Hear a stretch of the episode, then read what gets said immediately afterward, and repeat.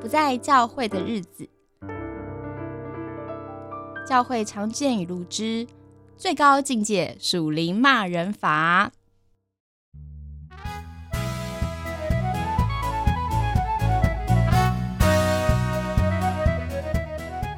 Hello，大家敲碗已久的第二集终于又开始出现啦！今天呢，我邀请到两位来宾。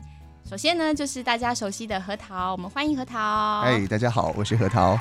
再来一位呢，神秘嘉宾呢，这时候我挖角挖了这个教会民音推广中心的小编，叫做 S 编，欢迎 S 编。哎，大家好，我是 S 编。嗯，S 编是今天的这个年轻担当哦，就是我们年轻时代的代表。我终于可以退居幕后了。对，我们越早越年轻，希望哪一天可以找一个十五岁的坐在这边。好，那我们今天这一集的题目，大家会不会觉得很有趣？叫做“最高境界属灵骂人法”。我我刚开始听到的时候，我以为我们这一集录的就是要都来骂人，这样子很舒压，大家可以疏解一下。对我以为找我来就是要来负责骂人，对，不是吗？好像好像还是是吗？是 啊，是啊，是吗？对，我们我们这集希望能够犀利一点，就要靠两位这个优雅的男士了。好。我负责还价。那我们其实是看了很多大家的来信投稿，就是发现啊，其实很多人其实在被骂耶。可那些被骂的语句呢，在一个美好的糖衣的属灵包装下，会让被骂的人感觉到好像有点怪怪的，却又好像是我哪里做错了，所以就觉得嗯，这个境界真的是很高。好，我们就一起来试着破解看看。不过在进入主题之前，我们先闲聊一下，让大家更熟悉一下 S 边。S 边很神秘耶，就是你你我一下，因为我一直以为民音推广中心是一个中心，就很多人，结果呢，竟然是一个这么年轻的弟兄，然后一个人就挑起了整个很庞大的这个观众的娱乐效果。对，我觉得很厉害。对呀，好多人都有在 follow 哎。有一些朋友是知道我自己在做啊，但是我就跟他们说，而且哎。如果可以的话，不要跟其他人透露说是我在做这样子。为什么？为什么要保持神秘啊？这一方面也是因为我在在那个教会界工作，那你知道教会界就非常圈子非常的小，你知道一被透露出去，哇，你这个就是声名远播这样子，嗯，对，危及我的人身安全。你影响力已经这么大了，所以你你觉得会有什么负面的影响吗？就是因为我不是只有纯做迷音啦，就是呃呃，有一些人可能是透过不同管道知道。教会民营推广中心的。那主要我们在做的活动，我我每次都主持会用我们了，嗯，对，因为我自己认为就是不是只有，就虽然经营者是我一个人，但是因为大家会每一个人都会自己投稿，嗯，然后会有些人会提供他自己的想法，所以通常来说，我在称呼教会民营推广中心的时候，我会用我们这个词，嗯，对，就是通常我们在做这一系列的东西，就是会主要是在 IG 上面，嗯，那 IG 上面就是呃大概就是十八到三十五岁的人。使用族群居多，那脸书上面的话，就三十五岁以上的基督徒的呃受众比较多一点，这样子。不知道观众听了会不会有点不开心？真 是不好意思哦，脸书上面的，真是不好意思。没 没关系，我来拉低那个。对，事实就是如此，对不起。是是是。对，那就是因为我会举到一些例子在 IG 上面，那呃主要通常来说，我们贴文都是做。呃，搞笑类的，或是迷因反思、讽刺类的都有。是，但是我们在在做现实动态的精选回顾上面，我们就会很认真的跟大家聊聊每一集系列的迷因的主题，跟大家提供的内容。比如说，呃，我们有一集聊那个世代对话，那我们就我就开了一个小盒子，问大家说，哎，那大家在。就是跟教会长辈们对话的时候，有出现过什么神奇的内容吗？嗯，然后大家就会各自投稿，就是说啊，教会长辈讲什么话，然后就是怎么样啊，就是觉得啊，天啊，太崩溃了吧，怎么样？嗯，然后呃，我就会把就是内容大部分的内容都公开出来让大家看。然后那一集系列的结尾，我是访问了三位不同年龄层的教会长辈们，有四十岁的牧者，然后。呃，六十几岁的一个教会会友，然后还有一个七十岁的一个教会长老。嗯，对，那就是提问的题目都是大家投稿的题目，就是哎，你有什么想要问长教会长辈的问题？然后我就把一百多个留言的内容把它整理成实体之后，问那几位教会长辈，然后最后面我会再做一个整个系列的结语，这样子。嗯，所以其实非常像是一个记者一样，哎，就是收集教会各种声音，然后整合有专题企划。然后也有就是最后的可能访透过访问，然后回应这个主题哈。目前算是这样，但一开始其实都不是走这个风向，嗯一开始就是哎、就是想说让大家就是看好玩的嘛，就是看开心的嘛，轻松的。就后来发现，哎、不对，大家在投稿的内容都非常的崩溃。哦，就跟我们这集一样对，啊。那那有什对那我能做什么可以帮助大家不要那么崩溃？对，因为我其实自己也是崩溃的那一群人之一，这样子。哦是是是，对，那就好就想说，哎、那就用这种系列的现实动态的的内容，然后记录大家的的心声，然后把大家的心声公布出来，让大家看看说，就哦，其实不是只有我有这个想法，嗯是嗯就是很多基督徒都有这个想法，嗯或是甚至这是可能是绝大部分大家都是这么想。那为什么没有人讲出来？那为什么没有一个地方可以呃让自己的声音被听见？那我觉得教育民意推广中心目前算是有做到这件事情。嗯，嗯哎，你们做几年了？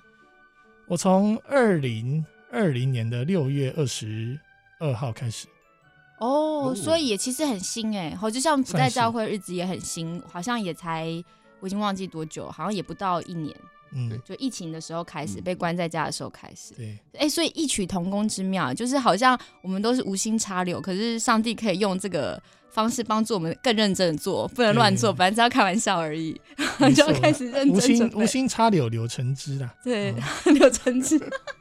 好 好，哎、那哎、我想讲一个小故事，就是嗯有一个小网友他呃私讯我，就是蛮有趣，他就说他其实有按你的节目赞，就按这个民音赞，可嗯是就被辅导骂、哎、哎他那时候他说他被抓到，就是他大概十九岁的时候，他现在投稿的时候是四年之后，他说他那时候十九岁就追踪你，然后可是你不是才二零二零开始的吗？啊那我觉得他应该是追踪另外一个，哦，你看之前先有一个前身这样的，OK，然后另外一个账号，就是不是我的，不是我经营的，但是也是跟教会民营相嗯关。有关系的哦。好，然后他说他辅导就看到他暗赞，就说那个内容是不合上帝的心意，然后就找他过去约谈，谈完之后呢，就叫他把赞收回去。然后他就说，其实他们教会有超级多的辅导跟小组长，所以他们都会在网络上像眼线一样，看到 谁追踪或按赞了什么不妥的内容，就会去所以他们的教会的小组长跟辅导，第一个问题哈，我会有问题的是，为什么他们会看到？就是都有追踪。到底他们是自己有兴趣追踪，还是为了看对啊所谁以谁在、好可怕哦！他们是在扮演着网络警察。或是他们有问其他的就是可能跟他们比较熟悉的年轻的的哦小组员，就说：“哎、你们都在在看看什么啊？”哦然后这样子，然后听到了之后就去查，查了就觉得嗯不行，这个不行。哦，我问他说为什么你的辅导不准你按赞？他说辅导的观点是，如果你按赞等于你同意对方的观点，这样就会传播了更多不好的内容。他辅导一定没有听过一个东西叫做点赞王。哦，就是什么都点个赞，哦对不对？好，然后我问他说：“那你是什么感觉啊？就是一个十九岁的年轻人，然后被辅导要求收回赞，这超级不自由的感觉、啊。我们不是一个民主社会嘛？”他说他真的会有被控制的感觉，但是他就练就了一身，就是从此之后他看完就不按赞，他只单纯追踪，还是追踪很多，避免被抓去聊一聊。他觉得要在夹缝中保护自己。我就觉得哇，才十九岁就要这样这么的这个社会化，而且是在教会文化下。说不好听点，就是辅导促进了大家社会化的进程。教会化进程。对对对，嗯对我如果是辅导的话，可能就是会有一种哎、我想要保护羊群，就是我不要让羊群就是接触到那种嗯来路不明的奇怪教导啊这种。嗯对，然后说哎、这种这个诋毁教会的不能看，啊这个诋毁牧师的不能看，这个诋毁圣经的哇那更不能看。哎根本没办法。但是我其实觉得大部分年轻基督徒暗赞或追踪的，不见得到诋毁，他是比通常都是像迷音嘛，比较对戏对啊谑、有趣的，或反讽、反串文这种，就是透过讽刺，然后想要点出一些事情，我觉得蛮有含金量的内容、哎，嗯。对啊。所以会不会是辅导其实看不懂，但是这个讽，这这也是有可能。所以嗯。可能这是一个时代差异。哦，对，哦就是他们没办法接受用幽默的方式来表达信仰的这些呈现方式。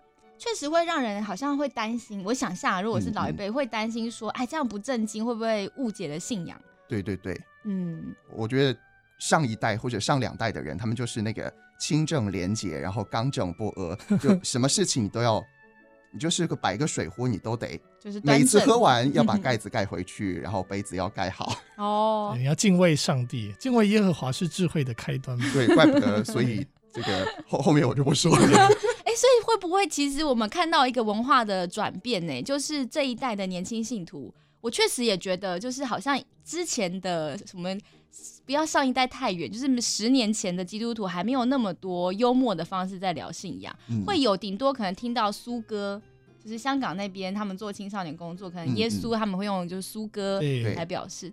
像我们现在这种风格，网络这样子，好像还还是不太一样哎、嗯，那你们觉得这种文化的移转有代表什么样的现象吗？因为迷音文化是从大部分大部分都是从国外社群来的，嗯嗯对。那国外社群的话，他们就是玩迷音文化行之有年这样子，大概就是我去看一下 IG 上面几个大型的，就是国外在谈基督徒的迷音，大概就是二十几万、三十几万嗯订阅都有。嗯这样子。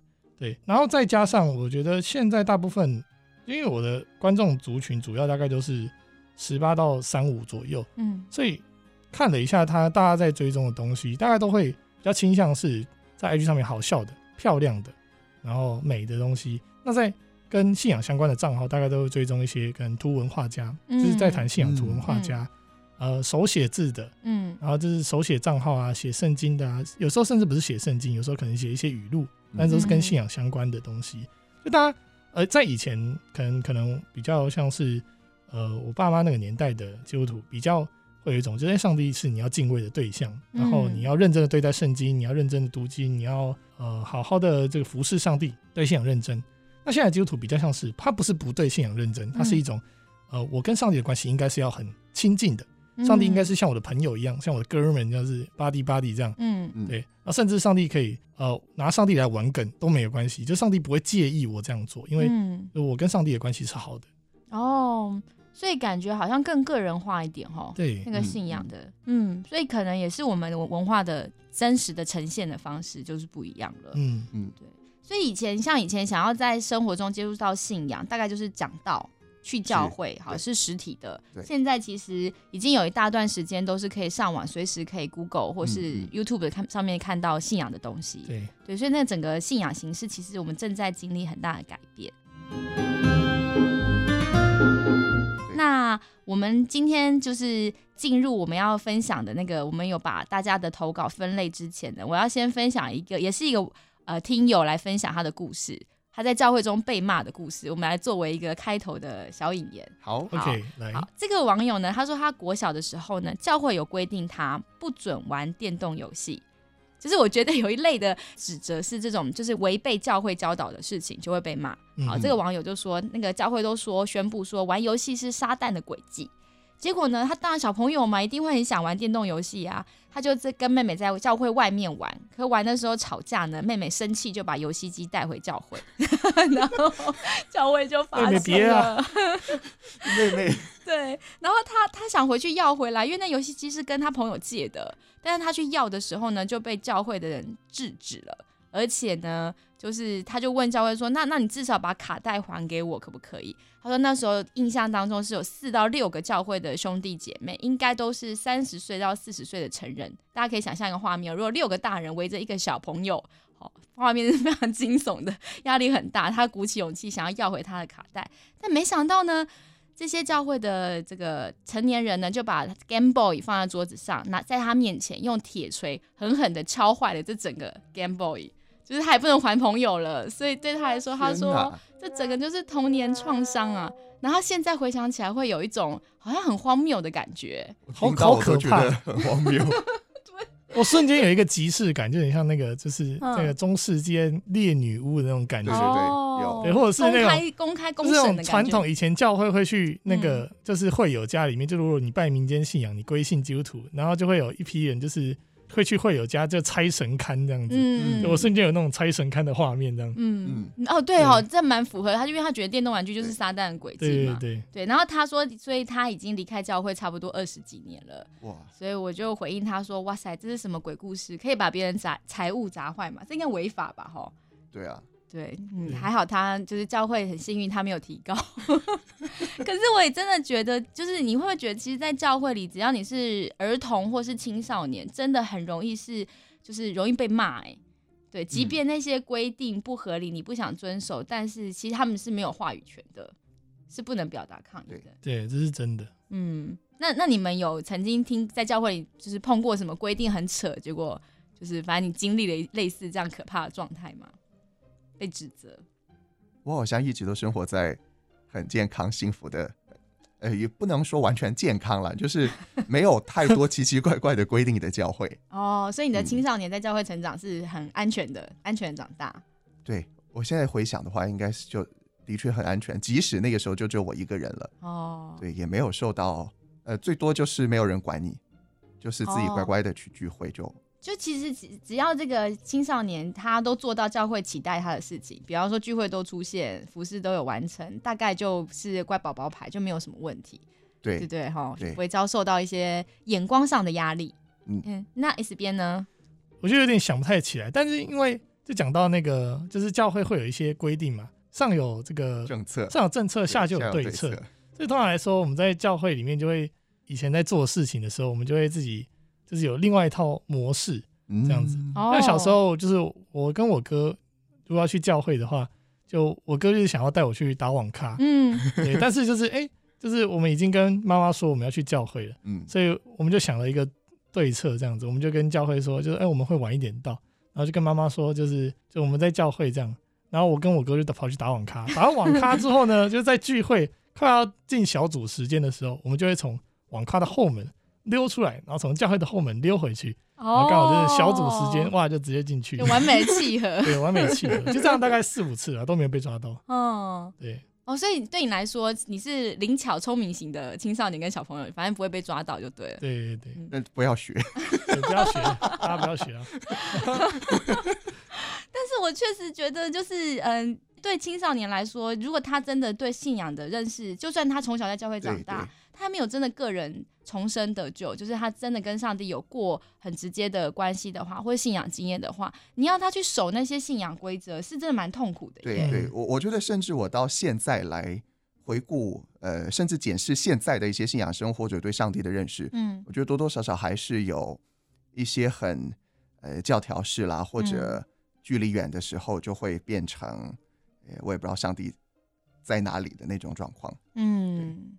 所以，好像如果是性二代的基督徒，他大概会经历一个过程是，首先都是先守规矩嘛，嗯。先听话，嗯。接下来呢，进入一点点叛逆期，他会开始测试一下规条界限，或是可能发现真的守不了，就是算了拉倒，就是要不然就不去教会了嘛。对，大概就会经历这样子。那我觉得蛮多是青春期的时候他发现的信仰，可能那个青春期是甚至到大学二十二十五岁哈，嗯就是他发现他的信仰，他所想要相信的，就是教会教的东西，跟他在世界上碰到的事情差距很大耶。他没有办法调和的时候，可能差不多，我觉得二十岁左右会是一个高峰期，很多人会这时候离开教。你们会这样觉得吗？我我觉得，呃，我的经验的话，或我朋友的经验的话，会是工作，嗯，反而呃上大学有团契，嗯，会比较容易凝聚。哦无论他有没有跟上帝的真实关系，那个团契的平台会让你有一种呃同才的凝聚感，嗯，或者提供一个平台让你来发挥。嗯，工作之后单打独斗，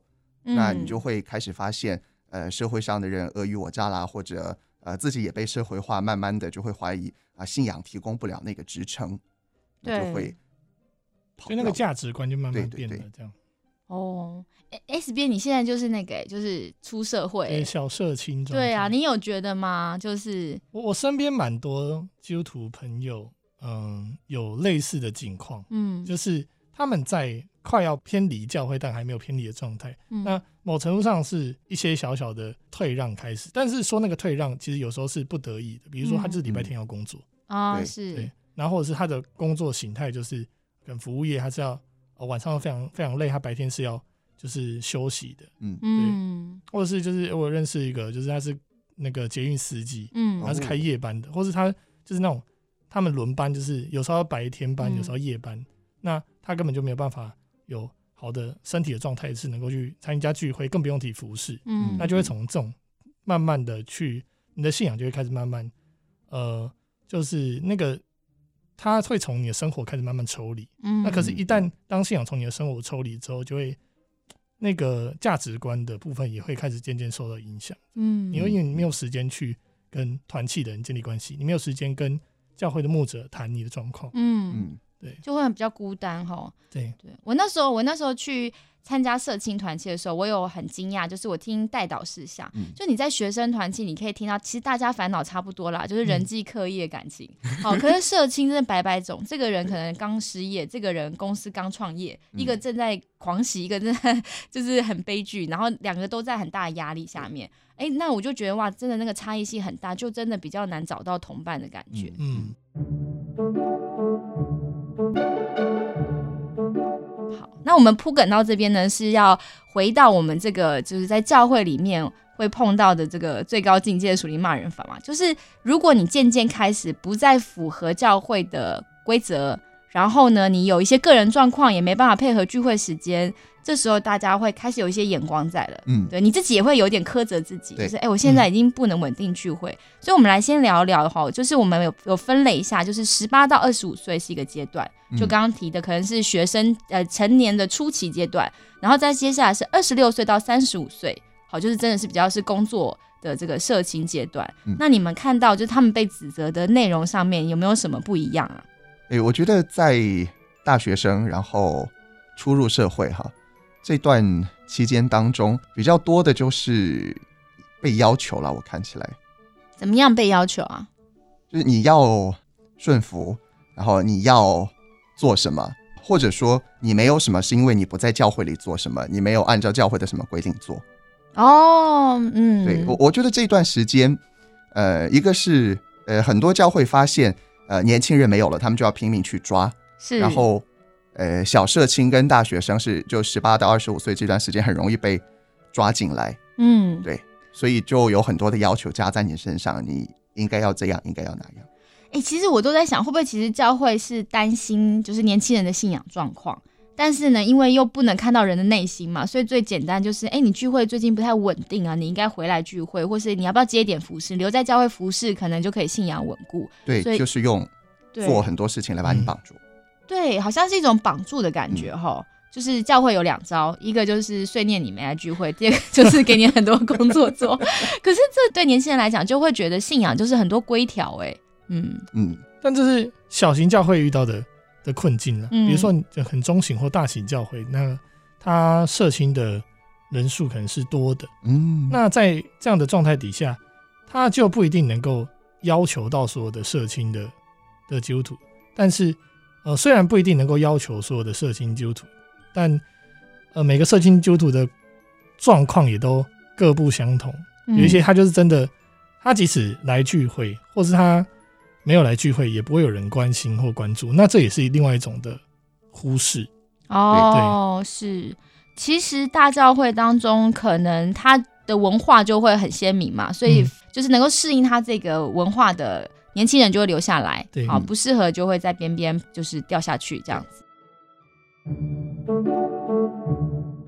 我之前有听过，就是我的学生讲，他们教会呢其实是有业绩压力的，就是小组长会要求他说，你们就学生，你每周都要带，比如一个或两个新朋友来，你要打电话周，吗？对对对，我好惭愧哦，每周我一年都带不了一个对，去。这就是他。他说他那时候真心的觉得自己是很不认真的基督徒，因为他刚信主，很有热情。嗯，好，然后再加上就是教会告诉他这样做，所以他会觉得理所当然，我就是要积极传福音。所以如果没有成功达成这周的业绩或这个月业绩，他就会觉得哦自己很糟糕。小组长会露出对他失望的眼神、好像啊。传销组织哦，就先把你骗进来，这里很好哦，很好哦，嗯然后进来的时候业力这个业绩压力就超大。也我有也有听友来信哎，就是他说他其实以前就是类似在这种教会当小组长，嗯所以他有他的业绩压力，因为他上层的区长会对他有所要求。嗯，对，所以他就是他们牧师的压力是什么？从最上上层帝会跟他说：“哎，今天没有一个人来哦。不知道，应该说牧师有很强烈的热情跟跟这个意向好了，可是”下面的人比较像是个人。个人的哦，是，所以不一定是牧师啊，也有可能是中间的区长啊，也有可能就是想要让牧想要让教会复兴，渴望看到复兴啊，嗯，对不对？还有一种是我觉得人多的时候，你自然有一种就是很希望可以投入在就是这个文化里面，假如这个文化是要一直增长的，嗯你就会希望自己能够做得很好。就是人本来就很容易那个群众疯狂，就集体购物啊啊之类的对，对对，看到很多人的时候就觉得啊，天哪，这上帝的国要复兴了。对啊是。那这个听友就说，他说，但是当他这样子，一段时间之后，他就耗竭了。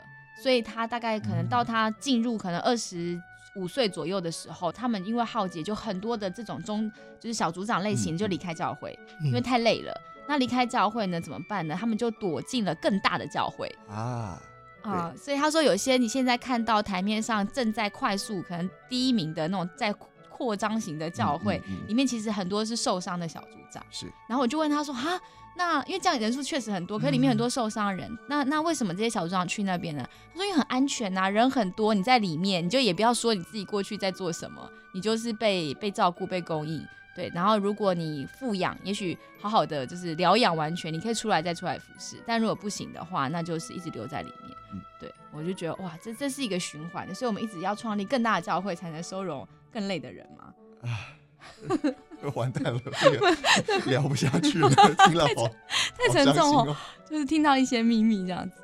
嗯，那 S B 你有就是收到，就是比方说你的呃网友们有给你什么样的回忆？聊到他们在可能社情的这段阶段，他们可能在教会被指责什么样的内容吗？或是你看到网友的来信，你觉得？大部分的指责哦，我这边最有名的就是一句话，就顺服就是蒙福嘛。然后我就会帮他下另外一个那个下联，就是盲信就是糊涂。哇，这不错。拍手哎，盲信就是糊涂。对呀，嗯，那就是真的顺服就蒙福这句话，真的在教会界行之有年。嗯，就大部分的可能就是上面的这牧长在教导的时候，就就偶尔来一句，哎，你跟你旁边的人讲顺服就蒙福。嗯，然后跟左边的人讲。对。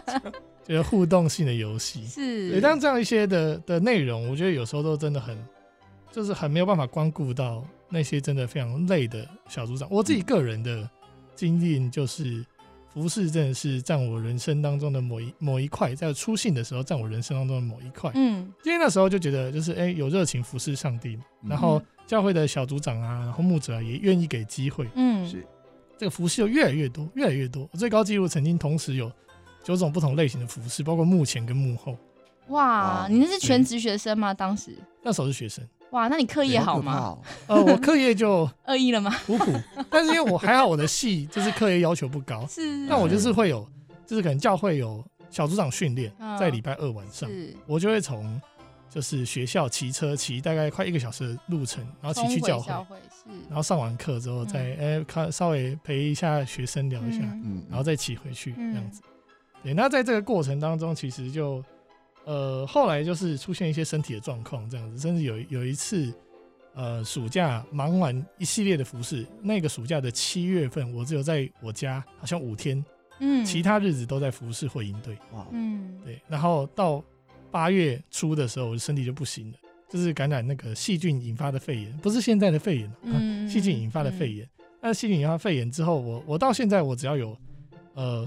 就是可能感冒或天气太冷或者什么，我就会就频繁的咳嗽这样子。哦，也，就是这个影响是到现在的身体都还有的。嗯，但其实就对，就是当时候就是我觉得也是自己不太会注意到这件事情，就是服侍过量这件事。嗯，就觉得就是哎，呃，上帝救我一命，就是我的命是被上帝救回来的，那我就要舍命救，我舍命就是救灵魂，为上帝的缘故。嗯，然后小组长也是很鼓励啊，就是啊，你就是要去，就是。就是基督徒不能怕累啊！基督徒怎么可以怕累？然后怕累就不要当基督徒。对，我们那时候在教会里面的教导就是这样，就是对于我们侍奉，对我们侍奉的人啊，然后在在带领下面的人，我们就是要身先士卒，我们就是要往前冲，这样子，下面的人才会看到，就是很感动啊！上面的哥哥姐姐都往前冲，我也要往前冲，这样子，就整个教会是一直往前走的。呃，在这过程当中，我就发现有一些人是被落下来，就是他们就开始就原本很积极热情在教会服侍。然后，嗯，过了一阵子，哎，他们就消失了。那到底怎么消失的，也没有人知道。然后你问人家，也没有人要告诉你。那就是哦，就是呃，不同的原因呐，就是他们就走了这样子。对，所以我觉得这也是呃，在信仰历程当中，后来开始慢慢反思，就是哎，为什么会这样子？就是到底这个出了什么状况？明明事工都非常很好啊，都一直往前走啊，然后。呃，大家都愿意服侍啊，那为什么会有人就这样突然消失？嗯，这到底中间出了什么状况？那你发现到底是什么原因吗？我后来发现某部分是跟上面牧者的期待有关系。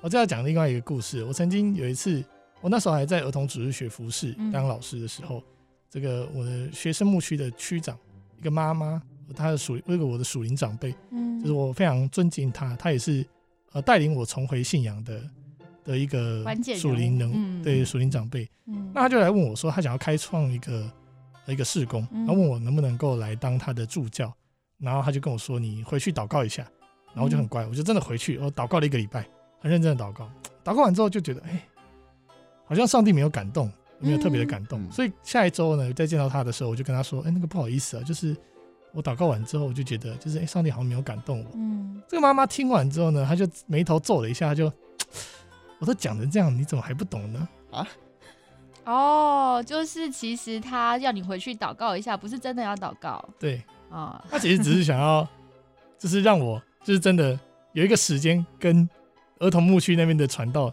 说一声这样子。是，对，然后我那时候才 catch 到说，哦哦，原来祷告一下是这样子啊。哎呦言外之意，所以就就是是花一段时间去把之前的事情处理好，你就可以开始新的工作了。对，我觉得他某程度上是这样，但后来我就真的就是也只能够跟儿童牧区那边 say goodbye 这样子，然后去帮忙了他的、嗯呃区长的新的服饰。嗯，帮忙了两个月之后，区长他有其他的外务跟服饰，他就暂离那个岗位，然后交给下一个童工。之后他就再也没回去那个部分了，嗯所以那个事工就交给另外一个人了。嗯，哦，就是对你当时来讲，你会不会觉得就是很错愕啊？我我觉得错愕真的是有，但是就是又有一种，就是因为他是属灵长辈嘛，就觉得啊，他应该是，就是他应该是为我好嘛，为了福音嘛，嗯，所以他就是很多事物啊，他要呃很多邀约啊，他要去讲道啊，他要去哪里带营队啊，嗯所以呃他会有这样的行径，那那可能也是在所难免嘛。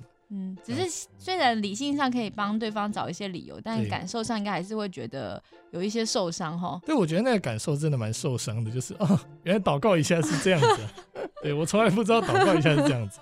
哎、有在之前我收集的一些语录里面，有人说哈，就是呃，你再回去祷告看看，这句话其实是当做他反对你，就是有意义的一种婉转用语。嗯，反对啊，对，就是就是学到了，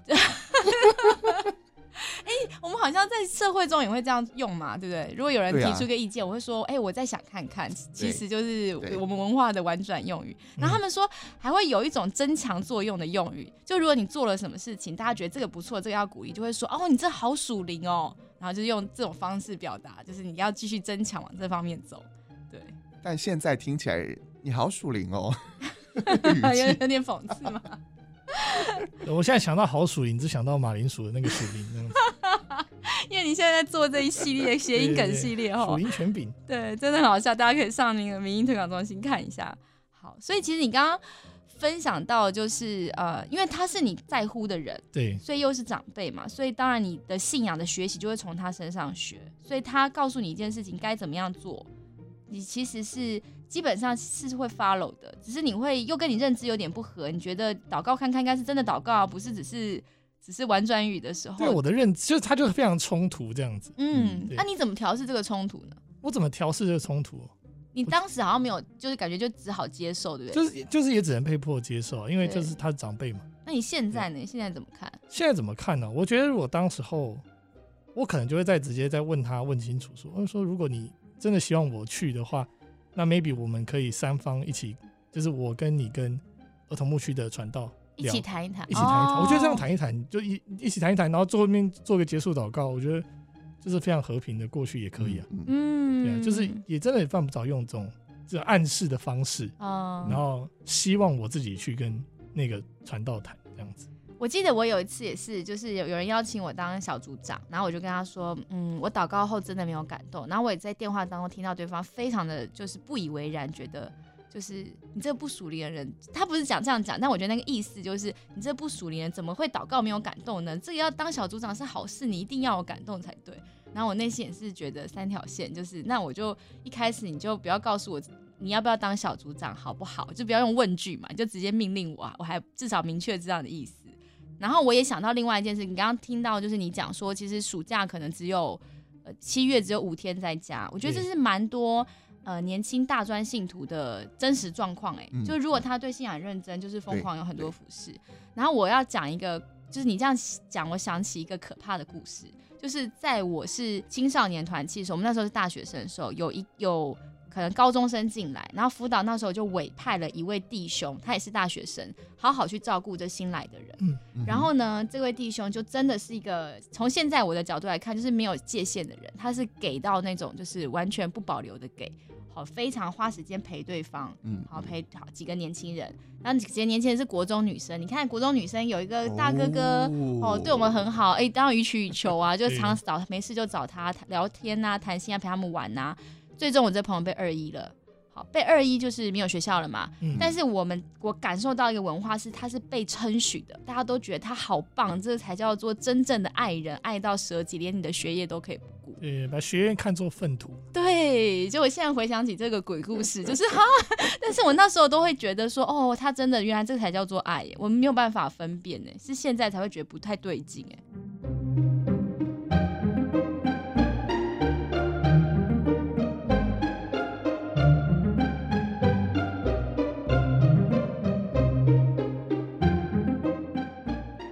一集先停在这边。大家应该这样一路听下来，已经听到就是十八到二十五岁呢，其实他们的来信投稿比较多，都显现出来他们碰到比较像是权力压迫的问题。嗯好，就是敬重的教会的长辈说的话，但是其实都是希望他们服从教会的一些规则啊，或是教会正在推动的事情啊。